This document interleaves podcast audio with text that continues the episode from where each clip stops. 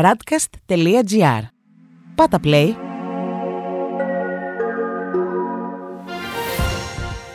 World Desk Ο γύρος του κόσμου μέσα από τα πρωτοσέλιδα ευρωπαϊκών και αμερικανικών εφημερίδων για τη 19η Μαΐου 2021. Ανοίγει σήμερα η οικονομία στη Γαλλία.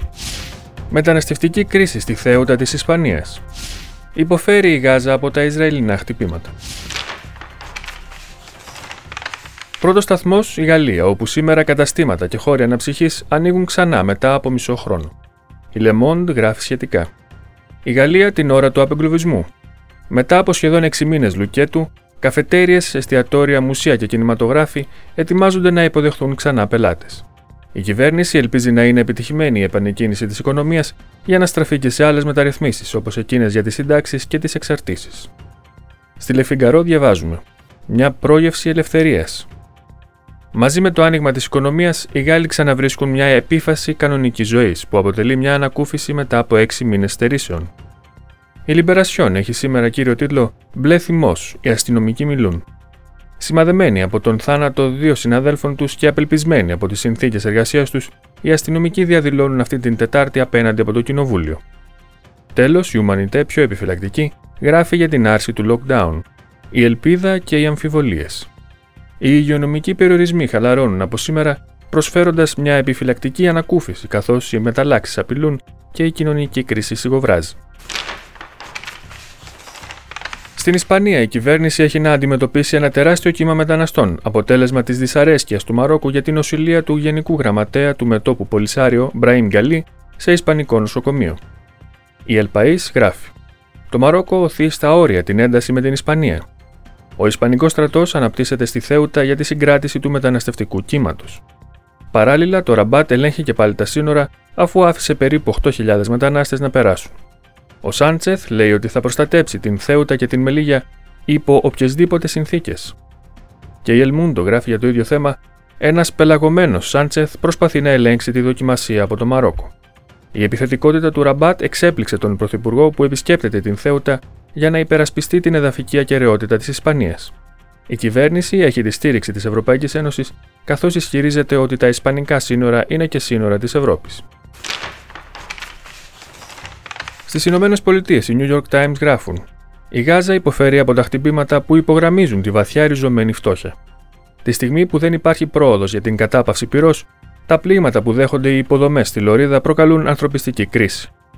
Στη Wall Street Journal διαβάζουμε: το Ισραήλ στοχεύει διοικητές της Χαμάς καθώς οι εκκλήσεις για κατάπαυση πυρός αυξάνονται. Το Τελαβίβ ισχυρίζεται ότι επιχειρεί στοχευμένα χτυπήματα στη Γάζα έτσι ώστε να πλήξει τη διοίκηση της Χαμάς, αγνοώντας τις εκκλήσεις για ειρήνη. Η Washington Post κυκλοφορεί σήμερα με τίτλο Ο Biden χτυπά την εσωκομματική αντίσταση αναφορικά με το Ισραήλ. Ο Αμερικανός πρόεδρος συγκρούεται με την τάση στο κόμμα του για τήρηση πιο σκληρής τάσης απέναντι στο Ισραήλ και μεγαλύτερης υποστήριξης των Παλαιστινίων. Και τέλος, σε διαφορετικό τόνο, οι Financial Times γράφουν: Ο Summers κατηγορεί την Fed ότι δεν διαβάζει σωστά την Αμερικάνικη οικονομία. Ο πρώην Υπουργός Οικονομικών Lawrence Summers επιτίθεται στην Κεντρική Τράπεζα των Ηνωμένων Πολιτειών για τα χαμηλά επιτόκια και τη δημιουργία επανάπαυσης στις αγορές. Στη Βρετανία, οι πολίτες φαίνεται ότι θα αγνοήσουν τις οδηγίες της κυβέρνησης για τις πορτοκαλί χώρες. Ο Independent γράφει σχετικά. Εκατομμύρια πολιτών έτοιμοι να ψηφίσουν τις προειδοποιήσεις του Πρωθυπουργού για τα ταξίδια στο εξωτερικό. 5 εκατομμύρια πολίτες υπολογίζει η εφημερίδα ότι θα ταξιδέψουν σε χώρες που βρίσκονται στην πορτοκαλί λίστα, όπως η Ιταλία, η Γαλλία, η Ισπανία και η Ελλάδα. Και η Daily Telegraph γράφει για το ίδιο θέμα: Οι πολίτες καλούνται να εγκαταλείψουν τα καλοκαιρινά ταξίδια στο εξωτερικό. Το κυβερνητικό αλαλούμ συνεχίζεται, καθώς οι υπουργοί επιμένουν ότι είναι πολύ επικίνδυνο να ταξιδεύεις εκτός χώρας.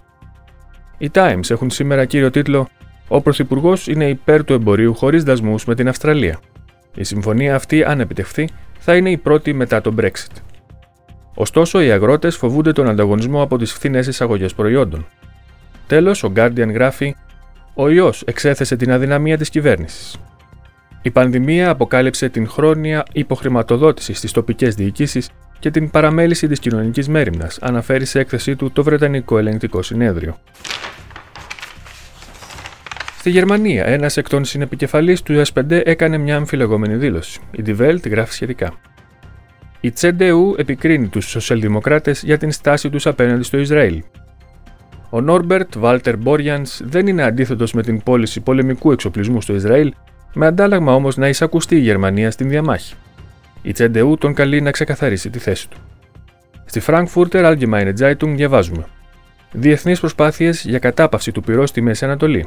Η Γερμανία θέλει να υποστηρίξει οικονομικά τους πολίτες στη λωρίδα της Γάζας. Και τέλος, η Süddeutsche Zeitung έχει σήμερα τίτλο Φόβοι για κλιμάκωση στην Μέση Ανατολή. Καθώς η σύγκρουση στη Γάζα συνεχίζεται, το Ισραήλ δέχεται πείρα από το Λίβανο. Διεθνείς διαμεσολαβητές ανησυχούν για μια κλιμάκωση της σύραξης στην ευρύτερη περιοχή.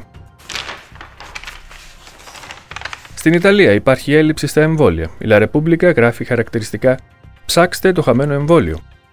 Υπάρχουν 4 εκατομμύρια εμβόλια που ακόμα λείπουν από την εκστρατεία. Παράλληλα, ο στρατηγός Φουλιόλο απευθύνεται στις περιφέρειες για τον εμβολιασμό όλων των πολιτών άνω των 60 και των ευάλωτων ομάδων. Η Μεσαντζέρος, στο ίδιο μήκος κύματος, γράφει η Ιταλία στο Λευκό στο τέλος Ιουνίου. Οι προβλέψεις του Υπουργείου Υγείας είναι ότι το Λάτιο μπορεί να πετύχει τους στόχους του στα μέσα του επόμενου μήνα. Την ίδια στιγμή το 40% των Ιταλών έχει ανοσοποιηθεί. Στην Κορία Ντελασέρα διαβάζουμε. Κανένα εμβόλιο στις διακοπές. Η διανομή θα ήταν περίπλοκη, αναφέρει η εφημερίδα. Ο στρατηγός Φιλιόλο προτρέπει τους πολίτες να σχεδιάσουν τις διακοπές τους με βάση τα ραντεβού για εμβολιασμό. Και τέλος, η Λαστάμπα γράφει ο Ντράγκη σηκώνει ασπίδα 5 δισεκατομμυρίων για την εργασία. Το έκτακτο επίδομα θα χορηγείται για άλλους 4 μήνες, ενώ η κυβέρνηση ετοιμάζει νόμο για στήριξη ύψους 40 δισεκατομμυρίων των επιχειρήσεων και των πληγέντων από την πανδημία. Αυτός ήταν ο γύρος του κόσμου μέσα από τα πρωτοσέλιδα του Διεθνούς Τύπου. Η επισκόπηση αυτή είναι μια παραγωγή της Radcast. Στην εκφώνηση και επιμέλεια ο Παναγιώτης Τουρκοχωρήτης, στον ήχο Διονύσης Αντίπας.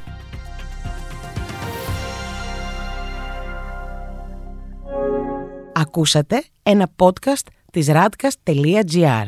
Ακολουθήστε μας σε όλες τις πλατφόρμες podcast και στο radcast.gr.